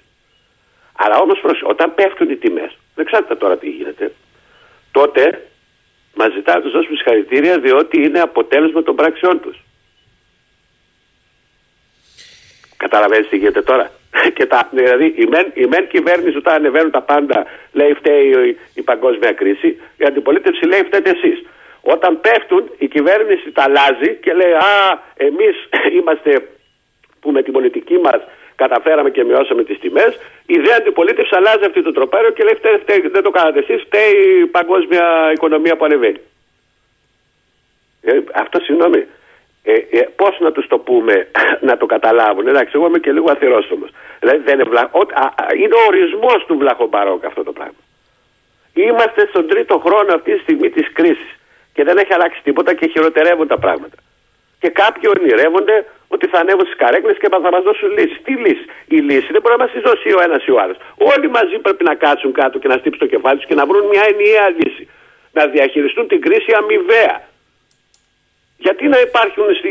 δεν το έχω καταλάβει, γιατί να υπάρχει δηλαδή ας πούμε, το μοντέλο Ισπανίας της Πορτογαλίας και εμείς να έχουμε ένα δικό μας Ευαγγέλιο. Γιατί να, εμείς να απαγορεύεται να εισάγουμε πετρέλαιο από την, ε, από τη Ρωσία, αλλά η Βουλγαρία να επιτρέπεται να το διηλύσει και να το εξάγει στην Ουκρανία κιόλας. Ναι, μας το είπες ναι, την, δηλαδή, την προηγούμενη αυτή, φορά. Ναι, αυτοί, αυτοί οι διαχωρισμοί γιατί να υπάρχουν, δεν το κατάλαβα εγώ δηλαδή. Το ίδιο πράγμα έγινε και, και, και, και, και προχτές πάλι με την ιστορία ε, με το πλοίο το οποίο έχουν κατασχέσει οι Αλβανοί με, με το τάνκερ. Με το τάνκερ. Ναι, ναι. Μας τα λένε μισά Γιώργο τα πράγματα. Γιατί εγώ δεν το έχω καταλάβει. Γιατί δεν τα μαθαίνουν μισά. Θες να πεις δύο κουβέντες γι' αυτό; Ναι, γιατί να πιστεύω. Δεν έχω πρόβλημα. Ούτως ή άλλως μίλησα για δημόσια στην Κύπρο που με καλέσαν την Παρασκευή σε ένα, στο ράδιο πρώτο. Ε, ε, ε, εδώ είναι να τρελαίνεσαι. Να σου πω κάτι. Οι εφοπλιστές δεν είναι καλά παιδιά. Αλλά στους δύσκολους καιρούς ζήσανε εκατοντάδες χιλιάδες οικογενειών. Με μισθούς που δεν έχουν καμία σχέση με τους μισθούς της ταιριάς. Σίγουρα δεν μπορούμε να πούμε ότι όλοι οι εφοπλιστές είναι καλοί, ότι όλοι είναι κακοί κτλ. Και ούτε θέλω να δικαιολογήσω. Κάτι που διάβασα ότι θέλω να δικαιολογήσω τους εφοπλιστές. Δεν θέλω να δικαιολογήσω τους εφοπλιστές. Άρα δεν μπορώ να καταλάβω γιατί εδώ σε αυτή τη χώρα με τους τόσους δημοσιογράφους ειδικευμένους στην αυτιλία με τους τόσους δημοσιογράφους ειδικευμένους στο ναυτιλιακό ρεπορτάζ δηλαδή και τους ανθρώπους που ασχολούνται δεν βρέθηκε ένας να μας πει την αλήθεια. Ενώ η αλήθεια έχει παρουσιαστεί και στη Γερμανία και στο Βέλγιο. Τι συνέβη εδώ με το τάνκερ που ε, εγκλώβησαν οι Αλβανοί; Η, η ιστορία, πρόσεξε να δεις τώρα, ήταν ότι αυτό που πέρασε στον κόσμο και διόρθωσέ με, ζητάω συγγνώμη αν κάνω κάποιο λάθος, αυτή την αίσθηση έχω, ότι ένα τάνκερ το οποίο πήγε στο Λακωνικό, ε, πήγε στον κόλπο εκεί, μπήκε στο λιμάνι της Καλαμάτας, πήρε πετρέλαιο από ένα άλλο τάνκερ και έφυγε πάνω στην ε, Αλβανία όπου οι Αλβανοί έκαναν έλεγχο στα, στο, στα χαρτιά του πλοίου και διαπίστωσαν ότι πρόκειται για λαθρέο. Και βγαίνει εχθέ το Bloomberg και με βάση αυτό το, αποτελ, το, το, το, ρεπορτάζ που κυκλοφόρησε, κυρίως από εμάς κυκλοφόρησε δηλαδή, βγαίνει και λέει ότι η Ελλάδα βοηθάει στην, ε, τους ε, Ρώσους στην, ε, ε, πώς το λένε, στην, ε, στην παράνομη διακίνηση παρά τις κυρώσεις να σπάσουν το εμπάργκο, ναι. Δεν ξέρω αν το διαβάσατε. Λοιπόν, δεν, δεν βρέθηκε ένας άνθρωπος να ρωτήσει σε όλους αυτούς που κάνει. Το Reuters το ξεκίνησε αυτό. Να τους ρωτήσει καλά. Αυτό το πλοίο, το οποίο εγώ παραδέχομαι και το αποκάλυψα ότι ήταν ε, καταχωρημένο στην Κύπρο. Σε μια εταιρεία με έδρα την Κύπρο. Αλλά το συγκεκριμένο πλοίο, και μιλάω το Grace Felix, ήταν γερμανικό όλα αυτά τα χρόνια είχε γερμανική ιδιοκτησία με διαχειριστεί μια νορβηγική εταιρεία και μετά από αυτές βρέθηκε να είναι στην Κύπρο. Μάλιστα. Με αλλοδαπή διευθύντρια. Ωραία. Εντάξει. Γιατί σταματάει εκεί η ιστορία; Ήρθε αυτό το πλοίο λοιπόν, λέει μέσα στην Καλαμάτα. Ψεύδος, δεν μπήκε μέσα στο λιμάνι της Καλαμάτας. Ήταν 7 ναυτικά μίλια εκτός. Που εκεί δεν έχει δικαιοδοσία. Δεν είμαστε πειρατές όπως οι Τούρκοι ή κάποιοι άλλοι να πηγαίνουμε στα διεθνή και να κάνουμε ρεσάλτα ή ελέγχους. Ήταν πολύ πίσω από τα 6 ναυτικά μίλια. Και θα σε ρωτήσω λοιπόν, πού βρήκε το πετρέλαιο, μόνο του ήρθε, έπεσε από τον ουρανό, κάποιο άλλο πλοίο το έφερε, έτσι δεν είναι Γιώργο; Λοιπόν. Γιατί δεν μας λένε ποιο ήταν το άλλο πλοίο το οποίο έφερε στο Μεσοπέλαγα και έκανε τη μετάγγιση. Γιατί κανένας δεν μιλάει και δεν λέει ότι εγώ δεν ξέρω αν υπάρχει πρόβλημα. Εγώ μπορώ να πω το όνομα του πλοίου που ήταν που έκανε τη μετα, την ε, μετάγγιση. Γιατί δεν μας λένε ότι το πλοίο αυτό που έφερε το ρωσικό πετρέλαιο έξω από τα ελληνικά σύνορα, έξω από την Καλαμάτα, είναι τουρκικό. Και ονομάζεται Φιντάν. και ανήκει στη SDMC Group. Αυτό είναι το όνομα της τουρκικής εταιρείας. Συγγνώμη δηλαδή. Και, και είναι, σου πω γιατί είναι λογικό. Δηλαδή, αφού έγινε μετάγγιση, γιατί λέω λένε την μισή αλήθεια και κανένας δεν σκέφτεται ότι το Grace Felix, το νορβηγικό-γερμανικό που τώρα είναι υποκυπριακής ε, διαχειρίστρια, είναι κυπριακή στην Κύπρος, α πούμε, ενώ αυτό έχει σημαία Λιβερία, τρεχαγύρευε, ήταν εκεί οι μέρες. Και έγινε λέει μετάγγιση. Μα δεν βρέθηκε ένας άνθρωπος να πει ποιος την έκανε τη μετάγγιση, ρε παιδιά. Ποιος το έφερε εκεί πέρα. Και εφόσον είναι τουρκικό και το έφερε από τον Νοβοροσίσκ, καλά, στα στενά που πέρασε οι Τούρκοι δεν μπορούσαν να το ελέγξουν. Ή δεν ξέραν τι είναι. Ή μήπως συμβαίνει κάτι άλλο. Άρα αυτό που λέγανε τα αμερικανικά δίκτυα που, κατα, που κατανόμαζαν, γιατί μου στέλνει εδώ ακροατής συγκεκριμένα Έλληνες εφοπλιστές πίσω από αυτό, ναι. δεν ισχύει. Ε, τι να σου πω, άμα Έλληνες εφοπλιστές έχουν το Φιντάν που το έφερε και η, η SES Group που είναι τουρκική ανήκει σε Έλληνες εφοπλιστές, τι να σου πω. Γιώργο, Εγώ δεν έχω τέτοιες πληροφορίες. Θέλω κλείνοντας να σα ρωτήσω αυτό που με ρωτάει πάρα πολλοί κόσμος. Εδώ ο πόλεμος στην Ουκρανία δεν τελειώνει. Βάζει κάθε πλευρά νερό στο μήλο της. Ε, στο μήλο. Ένα το κρατούμενο. Δεύτερον, στα ενεργειακά η Ευρώπη είναι συντρίμμα διάμ. Ασχέτως το τι λέει. Ένα βήμα μπρος, δέκα πίσω. Άλλωστε είχε και μια διαχρονική πολιτική περιορισμού του φυσικού αερίου που δεν της βγήκε και τώρα είπε συγγνώμη λάθος, αλλά και πάλι με το λάθος πώς το καλύπτει κανείς δεν ξέρει. Λες για επισητιστική κρίση. Το διατάφτα λοιπόν είναι ποιο, ότι έχουμε μπει σε ένα σπιράλ κρισιακών φαινομένων από το οποίο δεν πρόκειται να βγούμε; Α, αν δεν γίνει αμοιβαία διαχείριση της κρίσης, πώς θα βγούμε; Πώς θα βγούμε; Δηλαδή το ένα το κομμάτι, δηλαδή το κομμάτι της πανδημίας ας πούμε, ε, λειτουργήσε και μέχρι πρόσφατα, μέχρι πριν μερικές εβδομάδες, με διαχειριστή την Κίνα, η οποία επιβάλλοντας τα, τα lockdown, τα συγκεκριμένα, ε, ουσιαστικά τι έκανε, μείωνε τις τιμές προς τα κάτω και έκανε τους άλλους να ξεσηκώνονται. Και α, κατά ένα περίεργο τρόπο, δεν είμαι συνωμοσιολόγος, εγώ σου παραθέτω χρονικά τις στιγμές και ας βγάλει ο καθένας τα συμπεράσματα του, η Κίνα έκανε άρση με τον, του καθεστώτος lockdown και των περιορισμών. Πλήρησε και μέχρι και τον διόρθωσε πάλι αν κάνω λάθος τον αριθμό με των νεκρών άλλαξε τρόπο και μεθοδολογία που τον μετρούσε. Είναι έτσι δεν είναι. Έτσι. Κάνω κάποιο λάθος. Έτσι. Είναι έτσι δεν είναι. Χρονικά λοιπόν αυτή η οβιδιακή αλλαγή της Κίνας και η μεταστροφή της κατά 180 μοίρες συμπίπτει ξέρεις με πότε; Χρονικά με τις δύο εβδομάδες που έφτασε το όριο πλήρωσης των δεξαμενών πετρελαίου και φυσικού αερίου πάνω από το 95%. Ωραία πράγματα. Λοιπόν, επειδή τα έχουμε συζητήσει αυτά τι συμβαίνει και τα έχουμε ζήσει αυτά τι συμβαίνει όταν την κάνουν δεξαμενέ και δεν έχεις που να το βάλεις και τι γίνεται. Λοιπόν, αυτά να καθίσει ο κόσμος να τα βάλει κάτω και να τα σκεφτεί. Διότι, ναι, από ένα σημείο και μετά η πανδημία και η διαχείριση της πανδημίας και εργαλειοποιήθηκε και οπλοποιήθηκε από πάρα πολλά μέλη της, μέρη της αγοράς ε, ενέργειας. Εδώ όμως τώρα, αν πούμε ότι αυτό το πράγμα σιγά σιγά αέρεται και φεύγει από τη μέση, τουλάχιστον στην παρούσα φάση, μένουν, όπως πολύ σωστά είπες, και ο πόλεμος στην ε, Ουκρανία. Μένει η επιστηστική κρίση που υπάρχει αυτή τη στιγμή και μένει η ενεργειακή κρίση. Διότι ναι, μεν μπορεί να πέφτουν οι τιμές του αργού, αλλά σε σένα από τους πρώτους είχα πει στη δικιά σου την εκπομπή ότι θα έρθει η μέρα και το είχα πει πέρυσι το, ε, τα τέλη του φθινοπόρου σε εκπομπή. Θα έρθει η μέρα που θα πέφτει το πετρέλαιο, θα πέφτει το φυσικό αέριο, αλλά οι τιμές των καυσίμων και οι τιμές του ηλεκτρικού ρεύματος δεν θα πέφτουν.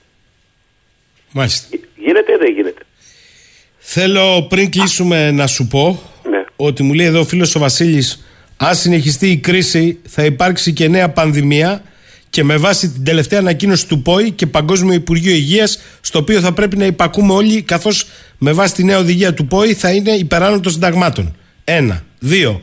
Ο καπετάν Τάσος επανήρθε. Μεταμο... Μεταφορτώσεις πλοίο με πλοίο δεν γίνονται εκτό... εντός λιμενικών περιοχών εκτός και αν το πλοίο παραλαμβάνει είναι φορτογίδα. Άρα κινείται όχι, μόνο, όχι. μόνο Σωστά εντός το λέει. λιμένος λέει. Σωστά. Ο- Τι τι είπε, Μεταφορτώσεις πλοίο με πλοίο δεν γίνονται εντός λιμενικών περιοχών Ναι. εκτός και αν το πλοίο παραλαμβάνει είναι φορτηγίδα άρα κινείται μόνο εντός λιμένος. ορτά. Αλλά όμως. Δύο, δύο. Τάσο να πω ότι το ρεπορτάζ η ανταπόκριση του, του Reuters, αν πείτε να τη διαβάσετε, αναφέρει ξεκάθαρα ότι έγινε μεταφόρτωση Στην Καλαμάτα. στο λιμάνι της Καλαμάτας. Μάλιστα, μάλιστα. Δεν το παγώ αυτό. Δύο. Το τα πρώτο πλοία εγώ. έχουν γεμίσει με ρωσικά πετρέλαια τα οποία τα ξεπλένουν τα δηληστήρια ανά τον κόσμο, λέει. Ε, τα ξέρει καλά. Σε αυτά δούλευε, σε γκαζάδικα δούλευε. Τρία. Ναι. Γιατί δεν μιλάει κανείς για την παράλληλη ναυτιλία που χτίζεται από Ινδούς με ρωσικά κεφάλαια με μεταχειρισμένα πλοία 15 ετίας σε πανάκριβες τιμές για να κουβαλάνε φορτία Ρωσία, Ιράν, Βενεζουέλα και να ξεφορτώνουν Ινδίες και Κίνα.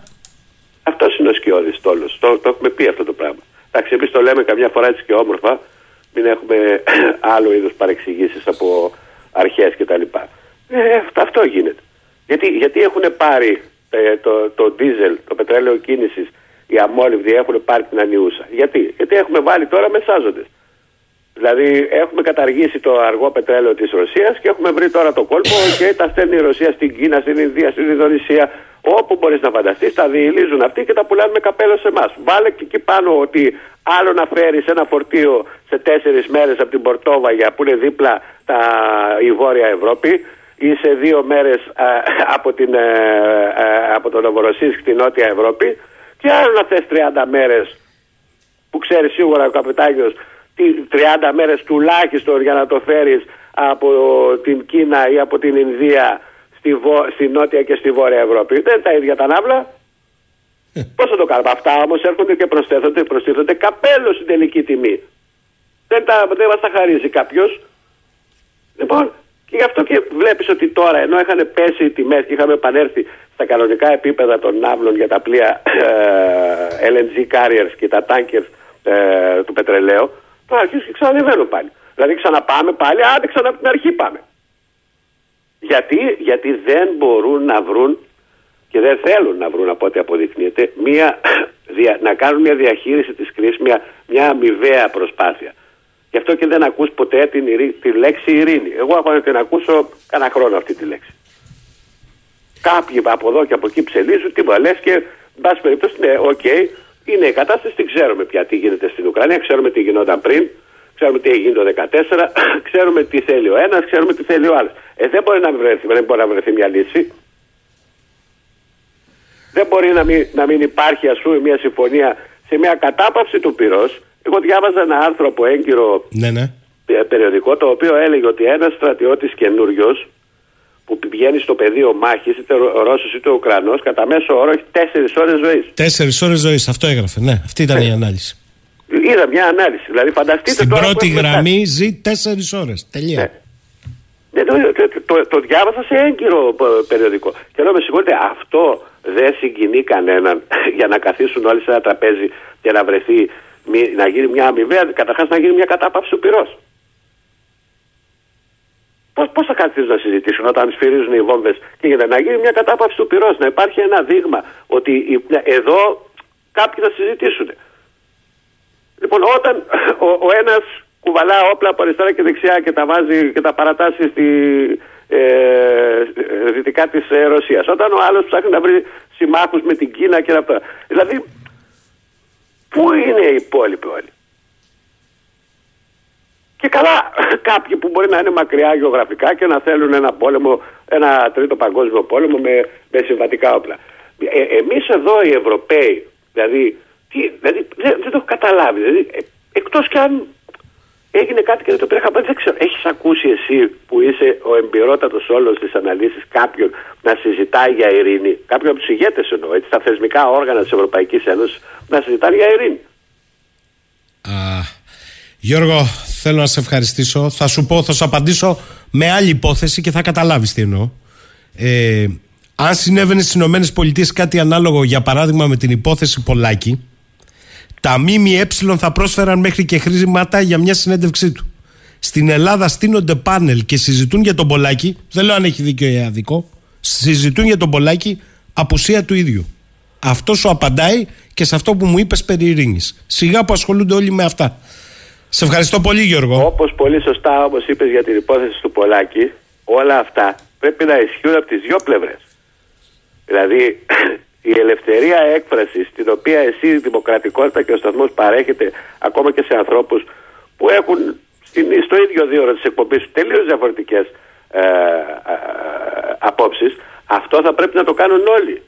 Και η μεν και η δε, διότι θα σου υπενθυμίσω και δεν τρέπομαι να το πω, ότι με περίοδος ΣΥΡΙΖΑ εγώ συνελήφθη διότι είχα την εντολή από την εφημερίδα με την οποία εργαζόμουν τότε μετά, μετά σταμάτησα, να καλύψω το ρεπορτάζ του ΣΥΡΙΖΑ. Και, και συνελήφθη. Επειδή τόλμησα να πάω εκεί μόνο χωρίς να έχω κάνει τίποτα. Εγώ είπα, όλοι, όλοι οι δημοσιογράφοι όλοι, κατά δίκη όταν τους γίνεται επίθεση. Όχι à la carte. Αυτό είπα. Θέλω να σε ευχαριστήσω, Γιώργο Αδαλή. Εγώ ευχαριστώ πάρα πολύ. Καλημέρα. Για μια φορά ακόμη μας είπε πράγματα που δεν πολύ ακούγονται. Μου λέει εδώ πέρα ο φίλος ο Δημήτρης, τι εννοείς, ε, εννοώ αυτό που καταλάβατε. Όλοι συζητάνε για τον Πολάκη, στα κεντρικά μέσα γίνονται πάνελ. Δεν είδα ένα να τον φωνάξει. Δεν σημαίνει ότι επικροτείς την. Δεν πρέπει να τον ακούσεις. Λέω. Και πάμε τώρα στη γειτονική Τουρκία. Γιατί είναι ένα θέμα που διαχρονικά καλύπτουμε όπως ξέρετε.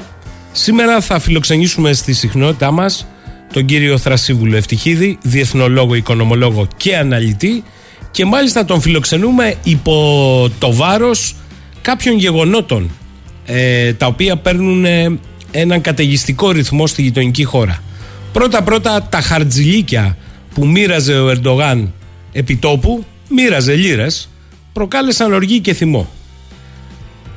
Μετά η δυσαρέσκεια που φουντώνει μετά το φωνικό σεισμό και κυρίως για την ολιγορία του κρατικού μηχανισμού. Αυτό το κρεσέντο επικρίσεων με το οποίο είναι αντιμέτωπος ο Τούρκος πρόεδρος σε ό,τι αφορά τη διαχείριση του σεισμού ε, δεν φαίνεται να έχει τέλος. Από την άλλη η αντιπολίτευση έχει σηκώσει τους τόνους, όλα δείχνουν, όλα δείχνουν, δεν έχουμε επίσημη ανακοίνωση, ότι αντίπαλος του Ερντογάν θα είναι ο Κιλιτζάρογλου και έρχονται και οι δημοσκοπήσεις, οι πρώτες ε, ευρείας κλίμακας μετά τους σεισμούς που δείχνουν ότι η Λαϊκή Συμμαχία Ερντογάν Μπαχτσελή συγκεντρώνει ένα 35,1%. Η Συμμαχία του Έθνους ένα 47,6% που είναι η αντιπολίτευση και το φιλοκουρδικό ΧΑΝΤΕΠΕ, το λέμε έτσι για να το καταλαβαίνουμε, 9,8%. Υπό το βάρος όλων αυτών ο Ερντογάν είπε και ένα συγγνώμη στην επαρχία Αντίγιαμαν. Κύριε Ευτυχίδη καλημέρα. Καλημέρα σας κύριε Σαχίνη, καλημέρα στους ακροατές σας. Α, ε... Είναι τόσο ωριακά τα πράγματα πλέον στην Τουρκία πολιτικά; Πολιτικά φαίνεται ότι ο Ερντογάν χάνει απόλυτα το παιχνίδι. Αυτό φάνηκε και από, τις, και από τα συνθήματα και στα δύο γήπεδα της Κωνσταντινούπολης το Σαββατοκύριακο που μας πέρασε. Όσο στη Βενέρα όσο και στην Πεσίχτα, ο παιδί, οι οπαδοί με συνθήματά τους ζήτησαν την παρέτηση προέρχονται Ερντογάν, ενώ οι δημοσκοπήσεις είναι αυτό που είπατε εσείς δείχνουν μια μεγάλη υποχώρηση ε, του κόμματος δικαιοσύνης και ανάπτυξης που είναι κοντά στο 30% αυτή τη στιγμή αλλά πριακά πάνω το Ρεπουμπλικανικό κόμμα του ε, Κιλιτσάρογλου που παραμένει γύρω στο 28%. Βλέπουμε μια μεγάλη υποχρεω, ε, υποχώρηση του Εθνικιστικού κόμματος, του εταίρου δηλαδή του Μπαξελή που πάει γύρω στο 5,5 με 6% και μια αντίστοιχη αύξηση κόμματος της Μεράλ Εξεμέρ, που είναι το δεύτερο μεγαλύτερο κόμμα στο συνασπισμό των 6, το οποίο ανεβάζει το ποσοστό της σύμφωνα με τις νέες δημοσκοπήσεις κοντά στο 16%. Ε, πρακτικά η κατάσταση φαίνεται μία αναστρέψιμη. Ε, Χθες συναντήθηκε ο Κιλιτζάρογλου με την Μέρα Αλεξενέρ ζήτησαν γιατί όπως ξέρετε στις 2 Μαρτίου θα συνέλθει το τραπέζι των 6 έτσι mm. ονομάζεται ο ε, συνασπισμός των 6 κομμάτων της αντιπολίτευσης για το έθνος ε, για να μιλήσουν πλέον, για να ορίσουν πλέον τον πρόεδρο. Είχαμε λοιπόν μια συνάντηση Κιλιντζάρογλου με την Εξενέρα, αμέσως μετά Εξενέρ πραγματοποίησε δύο επαφές με έτες άλλων κομμάτων, άλλων μικρότερων κομμάτων. Ε, όλα δείχνουν λοιπόν ότι παζάρι ξεκίνησε ουσιαστικά η κατανομή των θέσεων σε μια επόμενη κυβέρνηση ε, και οδηγούμαστε πλέον σε μια επιλογή Προέδρου που η πιθανότερη πλέον εκδοχή είναι αυτή του Κεμάλ Κιλιντζάρογλου. Ε, με τις παρούσες συνθήκες, αν και ένα μήνα η επιλογή Κιλιντζάρογλου θα, θα φαινόταν ότι ήταν ίσως η χειρότερη επιλογή για να χτυπηθεί με τον Ερντογάν, τις παρούσες συνθήκες και με την ανατροπή στο πολιτικό σκηνικό που έχουν επιφέρει οι σεισμοί, ακόμη και ο Κιλιντζάρογλου θα κερδίσει από ό,τι φαίνεται τις προεδρικές εκλογές στην Τουρκία. Ε, βλέπω ότι κρατάτε μία επιφύλαξη. Θέλω αρχικώς να σας ρωτήσω αν η εικόνα που μεταδίδεται και στα διεθνή πρακτορία και στα δικά μας είναι κοντά στην πραγματικότητα ή αν για πολλούς η επιθυμία γίνεται αναγκαιότητα. Τι θέλω να πω; Ε, πράγματι στα δύο γήπεδα υπήρξε μαζικός ξεσηκωμός και συνθήματα που πολλοί όμως είπαν ότι τα συνθήματα αυτά είναι του Ρεπουμπλικανικού κόμματος αποκλείεται να προέρχονται από εκείνες τις κοινωνικές τάξεις που ούτως ή άλλως δεν ήταν στο υποστηρικτές του Ερντογάν και το λέω αυτό γιατί το ξέρετε καλύτερα από μένα ότι κάποιοι ποδοσφαιρικοί σύλλογοι στην Τουρκία έχουν και πολιτικά χαρακτηριστικά και η Φενέρμπαξε και η Μπεσίκτας Φυσικά. Φυσικά, αλλά να, να, να τονίσω και εγώ ότι αυτοί οι σύλλογοι στις προηγούμενες εκλογές mm-hmm. είχαν κρατήσει μια εντελώς στάση πολύ, μια πολύ φιλική στάση προς τον πρόεδρο Ερντογάν και προς το ΑΚΠ, κόμμα δικαιοσύνης και ανάπτυξης. Επομένως ήταν ένας αυθόρμητος συσσυκωμός αυτό που συνέβη στα γήπεδα, δεν φαίνεται στημένο. Υπήρξε μάλιστα και έντονη αντίδραση από την πλευρά του Μπαχτσελίου, ο οποίος ζήτησε ε, να, να ληφθούν έκτακτα μέτρα, να διεξαχθούν ακόμη και αγώνες χωρίς φιλάθλους. Στα χθες ναι. συνεδρία των βουλευτών του κόμματός του ήταν ένα από τα θέματα που έθιξε. Και σήμερα από ό,τι βλέπω στις ειδήσεις, από ό,τι διάβασα το πρωι η τουρκική ποδοσφαιρική ομοσπονδία θα καλέσει απολογία τόσο τη Φενέρ όσο και την Πεσίχτα για τη συμπεριφορά των οπαδών της. Μιλάμε ε, για μια κατάσταση η οποία πλέον φαίνεται να ξεφεύγει, δεν υπάρχει αναστροφή, υπάρχει μια έντονη δυσαρέσκεια, ακούγονται συνθήματα που ξαπερνάνε κατά πολύ τα όρια του κόσμου και κάπου είναι κατανοητό αυτό που συμβαίνει. Θυμίσω επίσης ότι το Σάββατο είχαμε και μια διαδήλωση που απαγορεύτηκε από το Εργατικό Κόμμα της Τουρκίας, το ΤΠΗ, στην πλατεία, στην κεντρική πλατεία της Χαλκιδόνας, που όχι απλά απαγορεύτηκε, αλλά συνελήφθησαν και 40 μέλη του ε, που προσπαθούσαν να οργανώσουν αυτή την ε, διαδήλωση για τους, ε, καθαρά για τη βοήθεια που ε, προς τους συνομπαθείς. Εχθές ο Ερντογάν ζήτησε πραγματικά μια συγγνώμη ε, στο Αντίγαμαν συγγνώμη που την εκμεταλλεύτηκε η αντιπολίτευση. Είχαμε ήδη δηλώσεις δηλαδή από την πλευρά του Ρεπουμπλικανικού Κόμματος που λένε η πρακτική συγγνώμη μετά από όσα συνέβη, μετά από την καθυστέρηση, μετά τις απώλειες τόσων τρόπων είναι η παρέτηση. Δεν μπορεί να υπάρχει συγγνώμη μόνο στα λόγια, αλλά θα πρέπει να υπάρχει παρέτηση. Τώρα, λοιπόν, ναι, ναι, ναι. Με, το προηγούμενο δυσμενέ περιβάλλον και, και το περιβάλλον πριν δεν ήταν καλό για τον Ερντογάν, είχε κινητοποιήσει ε, το σύνολο του κρατικού μηχανισμού. Παράδειγμα, οι αντιπολίτευόμενε ε, εφημερίδες στην ε, Τουρκία σήμερα αναφέρουν την εντολή που είχε δοθεί στους ημάμιδες από την Διεύθυνση Θρησκευτικών Υποθέσεων να μην ε, τονίσουν καθόλου πολιτικά θέματα ή να υποστηρίξουν πλήρως τον Ερντογάν. Υπήρχε αυτή η εντολή και αυτή βγήκε σήμερα στα τουρκικά μέσα. Βέβαια αυτό πλέον δεν έχει απήχηση, δεν μπορεί να περάσει. Ο κόσμος είναι, ε, πλέον έχει ξεσηκωθεί, οριακή η κατάσταση και όλα δείχνουν ότι ο Ερντογάν θα χάσει. Πείτε μου κάτι, ε, με βάση αυτό το κλίμα βλέπετε να κάνει κινήσεις αναστροφής ή ματέως των εκλογών; Γιατί μέχρι στιγμής ακόμη και ε, το δεξί του χέρι ο απόλυτος άνθρωπος ο Καλίν προχθές ε, είπε ότι οι εκλογές θα γίνουν κανονικά το Μάιο. Και μάλιστα τις προσδιορίσε για τις 14 Μαου. Κάνει Ιούνιο. Ε, έχουν, έχουν οριστεί οι εκλογές για τις 14 Μαου. Έχουν οριστεί εδώ και δύο μήνες. Ναι, ναι. Τρεις μήνες. Βλέπετε ε, να. Σύμφωνα με το τουρκικό σύνταγμα, δεν παρέχεται δυνατότητα ε, αναβολής εκλογών, ε, εκλογών παρά μόνο σε περίπτωση πολέμου.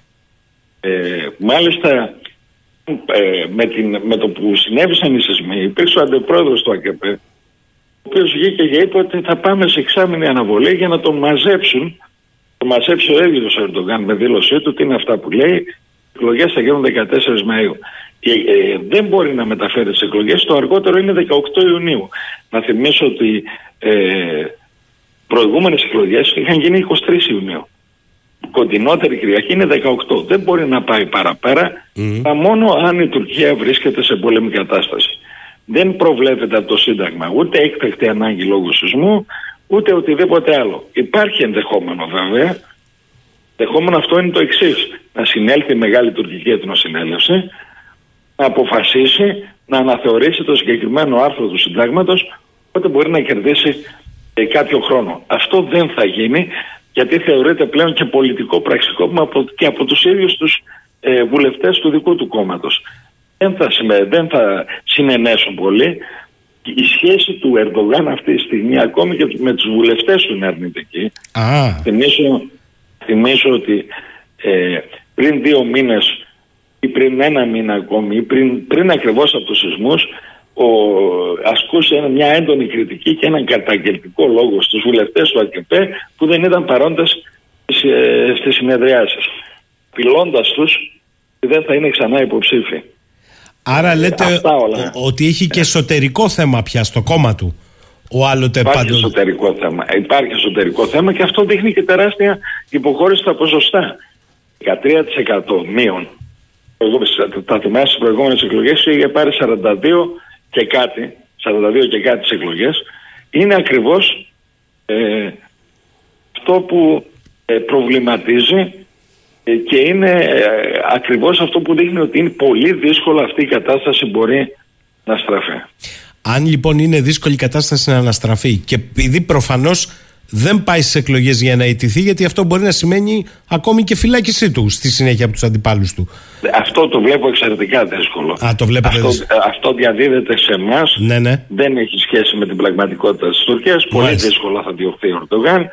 Ακόμη είναι ισχυρότατη. Ε, ισχυρότατος ο συνασπισμός των κομμάτων που το στηρίζει, δηλαδή ένα 36% δεν είναι ένα μικρό ποσοστό. Αν σε αυτό βάλαμε για κάποια κόμματα εκτός Βουλής στηρίζουν Ερντογάν στις προεδρικές, θα στηρίξουν Ερντογάν, μιλάμε για ένα 40%. Πολύ δύσκολο θα διωχθεί ποινικά λοιπόν ο Ερντογάν. Δεν υπάρχει τέτοιο ενδεχόμενο. σω να υπάρχουν ποινικές διώξεις συνεργατών. Mm-hmm. Ο ίδιος δεν πρόκειται να διωχθεί. Αυτό είναι ε, σίγουρο όσο και αν απειλεί ο Κιλιτσάρογλου κτλ. Δεν υπάρχει τέτοιο ενδεχόμενο. Είναι εξαιρετικά δύσκολο. Θα προκαλέσει μεγάλες διαμάχες στο εσωτερικό της Τουρκίας και δεν τις θέλουν αυτή τη στιγμή. ε, κόμματα ε, της αντιπολίτευσης. Κύριε Φτυχίδη, τονίσω, υπά... λίγο κάτι για να ναι, ναι. καταλάβουμε το βεβαίως, πολιτικό σύστημα της Τουρκίας. Έτσι, ότι μεγάλο ποσοστό των ψηφοφόρων γίνονται σε ένα χώρο που λέγεται δεξιά και εθνικιστική δεξιά. Πάμε ότι περίπου 70 με 75% είναι τεράστιο το ποσοστό. Είναι συντηρητικοί ψηφοφόροι. Είναι το κοινό που απευθύνεται τόσο Ερντογάν όσο εθνικιστέ του Μπαχτσελή, αλλά όσο και το Ρεπουμπλικάνικο κόμμα και Μαλική, ουσιαστικά και αυτοί οι συντηρητικοί εθνικιστές εμφανίζονται, αλλά και κύρια και η Μεράλ, Μεράλα Ξενέρ, η οποία είναι ένα κομμάτι του εθνικιστικού κινήματος του Μπαχτσελή που έχει αποσχιστεί ουσιαστικά. Σωστά. Κάνουμε λοιπόν όταν η Μεράλ ανεβάζει το ποσοστό της στο 16% ουσιαστικά ε, φαίνεται ότι ο, ο εθνικιστικός πυρήνας της Τουρκίας μετακινείται στο καλό κόμμα, στο υγιή πάρτιση της Μεράλα Ξενέρ. Αυτό είναι ένα πρόβλημα. Ο Ερντογάν είχε να αντιμετωπίσει το πρόβλημα των Κούρδων. Ε, έχοντας φυλακισμένο τον ηγέτη του Χαντεπέ ε, το Χαντεπέ να μην συμμετέχει υπήρχε ένας πολύ μεγάλος προβληματισμός για, τον, για τους ψήφους των Κούρδων τουλάχιστον όσον αφορά το κομμάτι της προεδρικής εκλογής αυτό και ο Ερντογάν όλο αυτό το διάστημα ακολούθησε μια πολιτική μια ε, παροχών στους ε, Κούρδους προσπαθώντας να κρατήσει μέρος, μέρος ε, των ψήφων τους. Να σημειώσω ότι οι περιοχές που χτυπήθηκαν από τους σεισμούς είναι καθαρά κουρδικές περιοχές. Κούρδοι, Αλεβίτες, Άραβες κατοικούν σε αυτές τις περιοχές. Οι Τούρκοι, εθνικά Τούρκοι που συναντά σε αυτές τις περιοχές είναι συνέδρος οι υπάλληλοι του δημοσίου, των διοικήσεων, αστυνομική και στρατιωτική. Ο κρατικός μηχανισμός δηλαδή, αμυγός. Ακριβώς. Μάλιστα. Ακριβώς ο αμυγός. Δηλαδή σε αυτές τις περιοχές είναι πολύ δύσκολο να συνα- να συναντήσεις Τούρκους που κατοικούν μόνιμα εκεί. Και Κύριε- λοιπόν αυτοί, Ναι. πρώην ωφελημένοι, γιατί ε, α, ακολούθησε μια πολιτική καθαρά προχών προσπαθώντας να πάρει αυτούς τους ψήφους. Ε, αυτή τη στιγμή δεν υπάρχει περίπτωση να γυρίσουν και να ψηφίσουν τον Ερντογάν για πρόεδρο μετά από ό,τι έχει συμβεί. Ε, ναι, είναι η πορεία της οικονομίας τέτοια που δεν... Αν είχε καταφέρει κάποια στιγμή να συγκρατήσει τον, ε, τον επίσημο πληθωρισμό στο 80% τον επίσημο γιατί ο πραγματικός στην Τουρκία τρέχει πλέον κοντά στο 200% ε, με τους σεισμούς και με τη νέα κατάρρευση της τουρκικής λίρας έχει χαθεί και αυτό. Δεν έχει τη δυνατότητα αυτή τη στιγμή πολύ δύσκολα δεν μπορεί να χρησιμοποιήσει κανένα χαρτί ο Ερντογάν να προσπαθήσει αυτή τη στιγμή να αναστρέψει το κλίμα. Αυτό ίσως ε, δείχνει και η χθεσινή του συγγνώμη στο Αντιγιαμάν. Θέλω να σας ρωτήσω κύριε Ευτυχίδη, εάν λοιπόν είναι καμένα τα χαρτιά του, το χαρτί της πρόκλησης και επίκλησης εθνικού μείζωνος θέματος, πολέμου, αποκλείεται Μόνο να το, πολέμου. να το τραβήξει; Προσέξτε. Μόνο πολέμου. Ναι. Και το έχει απορρέψει ο ίδιος. Ναι, καλά, το έχει απορρίψει, αλλά άμα τώρα στην πράξη ητάται κατά κράτος, το αποκλείεται να το τραβήξει; Εγώ θεωρώ ότι αποκλείεται. Το αποκλείεται. Θεωρώ ένα, ένα νέο πραξικόπημα, σε συνταγματικό πραξικόπημα στην Τουρκία, το οποίο δεν θα περάσει αυτή τη στιγμή. Τώρα, Η κατάσταση είναι, έχει έχουν αλλάξει οι εξελιχθεί όροι, πάρα λέ- πολύ. έχουν αλλάξει οι όροι του παιχνιδιού, λέτε. Θέλω να σας Ακριβώς. ρωτήσω, όλα αυτά πρακτικά τι μπορεί να σημαίνουν για την Ελλάδα την επόμενη μέρα χωρίς Ερντογάν στην εξουσία; Αλλά Σαχίνη, ε, εδώ έχω μια περίεργη άποψη. Εγώ και ίσως ε, θεωρώ ότι θα φτάσουμε να αναζητούμε τον Ερντογάν. τι εννοείται παρακαλώ; Έλληνες, ε, εννοώ ότι οι θέσεις των κομμάτων της αντιπολίτευσης ξεπερνούν κατά πολύ ε, τις θέσεις της κυβέρνησης αυτή τη στιγμή της, της Τουρκίας απέναντι στην Ελλάδα. Ουσιαστικά αυτό το διάστημα παρα, παρα- παρακολουθήσαμε έναν ανταγωνισμό εθνικιστικών συντημάτων αλλά γνωρίζοντας πάντα και βλέποντας και στην ιστορική πορεία αυτών των κομμάτων ότι κύρια τα κόμματα που έχουν δημιουργήσει προβλήματα στη χώρα μας ακριβώς αυτή η κεμαλική αντιπολίτευση είναι ακριβώς η, αυτή η ακραία εθνικιστική, ε, εθνικιστική δεξιά. Είναι τα κόμματα ε, που, είναι, που έχουν σοσιαλδημοκρατικές αρχές, θα θυμάστε τον Ετσεβέτ και την Κύπρο, είναι δηλαδή τα κόμματα της αντιπολίτευσης.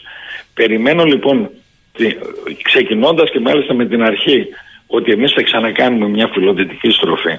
Τουλάχιστον αυτό γράφει στο κείμενο που υπέγραψαν οι έξι της αντιπολίτευσης ότι η νέα κυβέρνηση θα κάνει φιλοδυτική, φιλοευρωπαϊκή στροφή δηλαδή θα ξαναμπούμε σε μια διαδικασία συζήτησης και με την Ευρωπαϊκή Ένωση αποκτήσει την ιδιότητα μέλος κάτι που δεν το βλέπω, είναι εξαιρετικά δύσκολο εξαιρετικά απίθανο Ε, μια επανατοποθέτηση απέναντι στην, ε, στη Ρωσία που μιλάει πλέον για άλλου είδους σχέση όλα αυτά λοιπόν συγκλίνουν ώστε να αποκτήσει πρόσβαση ε, στην, ε, στη διεθνή πολιτική σκηνή. Μια πρόσβαση που τα τελευταία χρόνια πέρα στις ε, ακατανόητες πολιτικές του Προέδρου Ερντογάν δεν υπήρχε. Η Τουρκία είχε φτάσει να είναι απόλυτα απομονωμένη. Αυτή τη στιγμή με τη χρήση των σεισμών να αρχίζει ένα διάλογο με τη Δύση θέλει και ο Ερντογάν αυτό.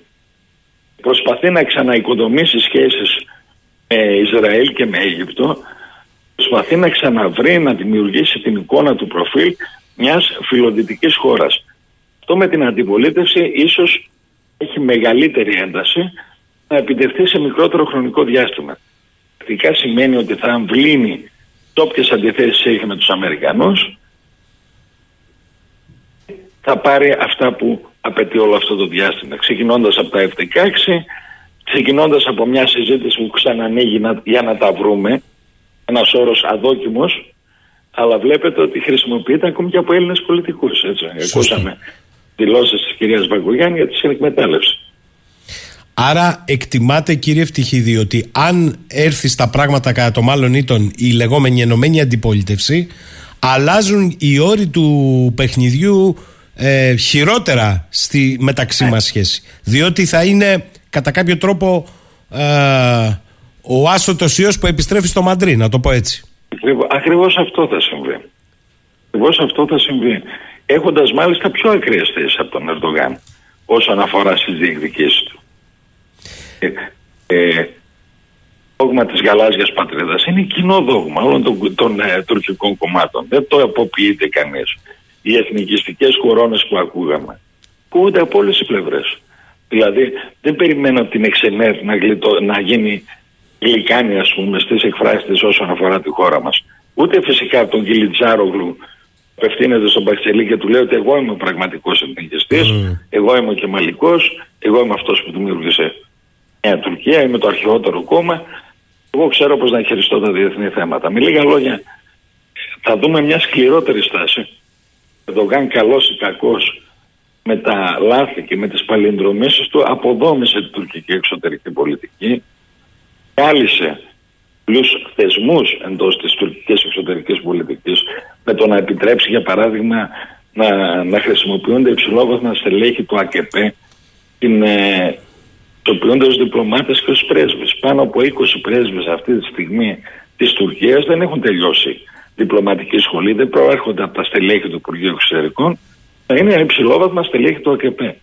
Αυτό λοιπόν θα επανέλθει, θα χρειαστεί, θα χρειαστεί και πάλι ένα διάστημα. Αυτό ίσως το διάστημα είναι ωφέλιμο για μας. Τώρα, ε, είναι σαφές... Δεν μπορεί να αλλάξουν όλα μέσα σε μια μέρα. Είναι θα Χρειαστεί, εγώ εκτιμώ μια πενταετία. Πάντως... Πενταετίας στην οποία θα οικοδομεί χύτατα τις νέες σχέσεις και τις νέες πολιτικές του. Και μην ξεχνάμε ότι η Τουρκία έχει μια στρατηγική βάθους δεκαετιών, δεν την προσαρμόζει. Ε, ε... να σας πω κάτι, εγώ το αφιζητώ αυτό. Α, για πείτε το. Ε, εγώ το αφιζητώ, ακούμε πάντα, ξέρετε, εδώ στην Ελλάδα έχουμε καλλιεργήσει ένα μύθο. Η Τουρκία έχει μια πολιτική δεκαετιών, η Τουρκία έχει ε, ε στόχους κτλ. Εγώ απευθύνω το, το απλό ερώτημα. Πείτε μου με έναν στόχο της τουρκικής εξωτερικής πολιτικής ο οποίος επετεύχθη με διπλωματικά μέσα. Υπάρχει; Όχι. τα χρόνια. Όχι. Με διπλωματικά μέσα ε, πλην κάποιων υποχωρήσεων ημών δεν υπάρχει. Με στρατιωτικά υπάρχει. Θα σας πει κάποιος η Κύπρος, η Η Τουρκία λοιπόν ναι. αξιοποιεί στην εξωτερική της πολιτική τη δύναμη των όπλων. Δεν μπορούμε να μιλάμε για, για, και να πενεύουμε τους στόχους και, την, ε, και το όραμα μιας εξωτερικής πολιτικής η οποία λειτουργεί μόνο στη βάση των όπλων. Κάτι που πλέον εσείς καλά το λέτε στο, στο, στο επαιδείο του ηθικοδικαϊκού, καλά κάνετε και το τονίζετε κύριε Ευτυχίδη, όμως στη, ε, στην, ε, από πλευράς κοινικής γεωστρατηγικής της Τουρκίας, ακόμη και η χρήση όπλων της έχει βγει. Σε ναι, πολλά ζητήματα. Ναι. Κοιτάξτε, μέχρι τώρα. Μέχρι τώρα, ναι, προφανώς. Ε, υπάρχει και μια ε, αλλαγή σε ολόκληρο το διεθνές τοπίο. Δεν είναι πλέον, δεν έχουμε μετά την κρίση στην Ουκρανία, μετά τον πόλεμο στην Ουκρανία, δεν έχουμε πλέον μια ίδια αντιμετώπιση σε όλα τα ζητήματα. Εδώ τώρα θέλω να σας ρωτήσω και νομίζω ότι είναι το πιο ουσιώδης και καταγράφω αυτό ότι έχετε μια άλλη προσέγγιση. Όμως για μένα είναι και το πιο ουσιώδες. Θέλω να σας ρωτήσω, επειδή ακτινογραφείτε χρόνια την Τουρκία, θέλω να σας ρωτήσω ευθέως το λεγόμενο βαθύ κράτος της Τουρκίας με τις όποιες δομές του. Η οικονομική, πνευματική και πολιτική ελίτ της Τουρκίας στη συντριπτική της πλειοψηφία είναι προσανατολισμένη στο διάλογο με τη Δύση ή πλέον μετά τα χρόνια του Ερντογάν έχει πακτώσει όλο το σύστημα και πάει πιο ευρασιατικά; Κοιτάξτε, υπάρχει ένα μεγάλο κομμάτι της τουρκικής κοινωνίας που κοιτάει προς την, ε, προς την Ευρασία αλλά η παραδοσιακή τουρκική δεξιά, η παραδοσιακή συντήρηση της Τουρκίας παραμένει φιλοδυτική. Ε, και αυτό θα φανεί, το δείτε δηλαδή στα επόμενα βήματα. Ο Ερντογάν βγήκε προσφέροντας ένα όραμα ευρασίας. Θυμάστε, ο Ερντογάν εκλέχθηκε ε, ως αντίβαρο σε μια πολιτική ε, διαφθοράς προσέφερε ένα όραμα ανάπτυξης, κάτι που το πέτυχε τα πρώτα χρόνια και ακριβώς εκεί καθίδρυσε για την κυριαρχία του στο, στην τουρκική πολιτική σκηνή. Η, ε, η ελίτ της Τουρκίας, αυτές είναι πολιτικές, είτε είναι, ε, είτε είναι οικονομικές, ε, κοιτάνε προς τη Δύση. Είναι, ε, εκεί είναι η ανάπτυξη για αυτούς, εκεί είναι τα κέρδη τους, γιατί τα κέρδη είναι, έχουν σημαντικό ρόλο. Το που κοιτάει μια ελίτ.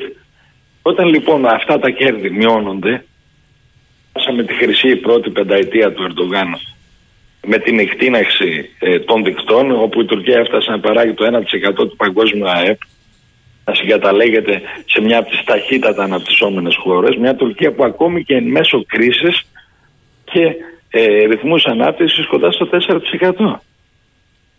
Και τώρα έχουμε φτάσει σε, μια σημεία, ε, σε, σε ένα σημείο αντιστροφής της κατάστασης που οι ελίτ χάνουν τα χρήματά τους ακριβώς εξαιτίας αυτής ε, της ε, ε, διαρκούς αλλαγής και κατρακύλας της Τουρκίας από το φιλοδυτικό κομμάτι προς, τον, προς την Ευρασία. Είναι κάτι που πιστέψτε με δεν το, δεν το αντιλαμβάνονται όλοι οι Τούρκοι το ίδιο. Ναι, είναι σαφές αυτό που λέτε. Άρα κύριε Ευτυχίδη, εκτιμάτε ότι είναι μία, μία αναστρέψιμη εικόνα για το σύστημα Ερντογάν και αυτή τη στιγμή, ναι. ναι. αυτή τη στιγμή μιλάμε. Προφανώς, αν προκύψει κάτι ε, εντυπωσιακό άλλο. Ε, και μάλλον οδεύει προσίτα το σύστημα αυτό. Ε, θα έχουμε ήττα του αυτή τη στιγμή του Ερντογάν. Εξάρτητα από τα μέσα που θα χρησιμοποιηθούν, το τονίζω αυτό, θα χρησιμοποιηθούν τα πάντα σε μια προσπάθεια έστω ανατροπής τη τελευταία στιγμή. Ε... Η, ίδια, η ίδια το ότι δεν. Προσέξτε και το άλλο, έτσι πηγαίνει σε εκλογές του 14 Μαΐου τι θα γίνουν ε, με ένα σύστημα που ε, το προηγούμενο, το παλιό σύστημα ευνοεί το δεύτερο κόμμα. Ah. Γίνοντας στις 18 Ιουνίου το νέο εκλογές θα, θα, ήταν, θα, έπρεπε, θα ήταν απαραίτητο να, να, ε, να χρησιμοποιηθεί ο νέος εκλογικός νόμος που προμοδοτεί το πρώτο κόμμα. Για μένα η επιλογή της 10 η Μαΐου σημαίνει και την ουσιαστική παραδοχή της ΣΥΤΑΣ από τον Ερντογάν. Α, εκτιμά ότι είναι δεύτερο κόμμα και θέλει πρημοδότηση. Ακριβώς. Μάλιστα. Ακριβώς. Οπότε πρημοδοτείται και έχει και τις έδρες του. Δεν πάει στο νέο νόμο που έχει ψηφίσει ο ίδιος. Μάλιστα. να ένα κλειδί. από τον ίδιο. Να ένα κλειδί που δεν έχει πολύ ακουστεί. Αυτοδυναμία μεγαλύτερη στο πρώτο κόμμα. Μάλιστα. Επιμείνει να πάει με το παλιό σύστημα. Να ένα κλειδί που δεν είχε πολύ ακουστεί. Και χαίρομαι που το λέτε, κύριε Φτυχίδη.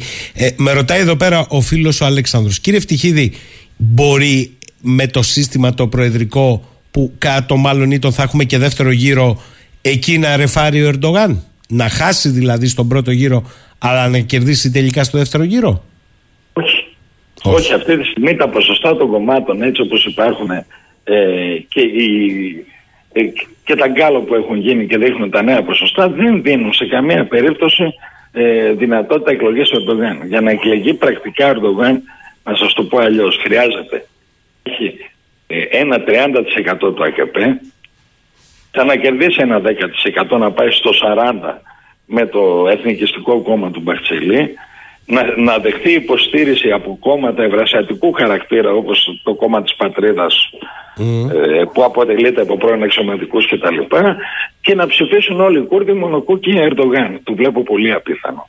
Το βλέπετε απίθανο. Ε, ο φίλος, Βλέπω εξαιρετικά απίθανο. Ο φίλος ο Βασίλης ρωτάει ισχύει ότι ο μπαμπάς της γαλάζιας πατρίδας ο Ναύαρχος Γιαϊτζή είναι υποψήφιος με το κόμμα της κυρίας Σαξενέρ; Δεν έχω, δεν έχω ενημέρωση. Πιθανότατο είναι. Ε, Μπαμπάς δεν είναι ο Γιάιτζη. Ο Γιάιτζη είναι αυτός που το ανέπτυξε, έτσι. Σωστά. Ε, ε, αλλά δεν έχω ενημέρωση ως προς αυτό, δεν το έχω δει. Πιθανότατα, γιατί όχι, ταιριάζουν πολιτικά. Θα μπορούσε να είναι. Ε, και επίσης ο φίλος ο Νίκος λέει: ε, Καλημέρα κύριε Ευτυχίδη. Το γεγονός ότι σε αυτές τις εκλογές ψηφίζει ένα μεγάλο ποσοστό νέων κατά βάση ηλικιακά και μάλιστα Αυτό για πρώτη. επηρεάζει την εκλογή. Προσέξτε, γιατί έχουμε 6 εκατομμύρια νέους ψηφοφόρους στην Τουρκία. Οι οποίοι είναι, κοιτάνε πολύ φιλοδυτικά. Η νεολαία της Τουρκίας έχει μια πιο φιλοδυτική, μια άλλη στάση που δεν συνάδει με το ε, Ισλαμοεθνικιστικό μοντέλο που προωθεί τα τελευταία 20 τελευταία, τα τελευταία 5-6 χρόνια ο Ερντογάν. Επομένως και εκεί έχει απώλειες ο Ερντογάν. Είναι μια σειρά τα ζητήματα που δυσκόλευαν την εκλογή του από πριν.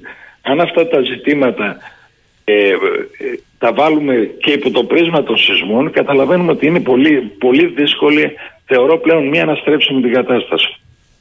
Ο φίλος ο Αργύρης. Καλημέρα λέει κύριε Ευτυχίδη. Ε, με δεδομένο ότι περίπου 12 εκατομμύρια άνθρωποι έχουν καταστραφεί από το σεισμό. Δεν γίνεται ελέγξιμο το πώς, πού και με ποιο τρόπο θα ψηφίσουν. Θα μπορούσε εκεί να έχει αλλίωση των αποτελεσμάτων. Έχετε πιστεύω ότι δεν θα το επιτρέψει η αντιπολίτευση να υπάρξει αλλίωση των αποτελεσμάτων. Ε, οι 12 εκατομμύρια ανήκουν σε όλα τα κόμματα. Θα υπάρξει ισχυρός έλεγχος και πιστεύω ότι θα υπάρξει, θα βρεθεί η διαδικασία ώστε να διασφαλιστεί. Υπάρξουν βέβαια περιπτώσεις όπου το βαθύ κράτος πάλι ή μάλλον το σύστημα Ερντογάν για το βαθύ κράτος θα παραμείνει και με τους καινούριους. Με φανταστούμε ότι θα φύγει. Σωστά. Το σύστημα Ερντογάν θα παρέμβει στην εκλογική διαδικασία. Ε, και αυτό γίνεται κάθε φορά και βλέπουμε από τον εκλογικό κάρτη που ακριβώς συμβαίνει αυτό. Αυτή τη φορά όμως σας λέω ότι έχει αλλάξει πάρα πολύ το κλίμα. Δηλαδή, εγώ μιλάω με Τούρκους που είναι από όλο το πολιτικό Είναι η πρώτη φορά που βλέπω ε, να χρησιμοποιούνται εκφράσεις προς την κατεύθυνση του Ερντογάν οι οποίες ήταν αδιανόητες πριν από ένα χρόνο. Άρα λέτε ότι ε, έχει αλλάξει κάτι σε βάθος στο πολιτικό σκηνικό. Ε, έχω και μια τελευταία ερώτηση. Με δεδομένο ότι τα τελευταία χρόνια η εξωτερική εικόνα, δεν ξέρω για την εσωτερική, είναι ότι ο Ερντογάν έλεγξε απολύτως ε, τις δομές ε, του κράτους στις πιο βαθιές όπως το στράτευμα. Θεωρείτε ότι αυτή τη φορά ο στρατός και δεν εννοώ τους απλούς στρατιώτες θα του το αντιγυρίσει με έναν τρόπο στη δυσχερή θέση που βρίσκεται; Είναι η ρεβάνς ε, του; Εγώ θα παρατηρούσα ε, καταρχήν ο Ερντογάν συγκρούστηκε με το, με το σύστημα στρατός σε δύο περιπτώσεις και θα θυμάστε την περίπτωση της ε, Βαριοπούλας και της Ερντενεκών ναι, ναι. οι αξιωματικοί βρέθηκαν ε, στις φυλακές από αυτούς έχουν βγει συνεργάζονται με τον Ερντογάν. Αυτό είναι κάτι που δεν το ξέρουν πολύ εδώ στην Ελλάδα, έτσι. Έχουν, ε, ε, φυσικά όμως παραμένουν πάρα πολύ ένα ζήτημα που το ανεβάζει πολύ στην ατζέντα ο Κιλιντσάρογλου.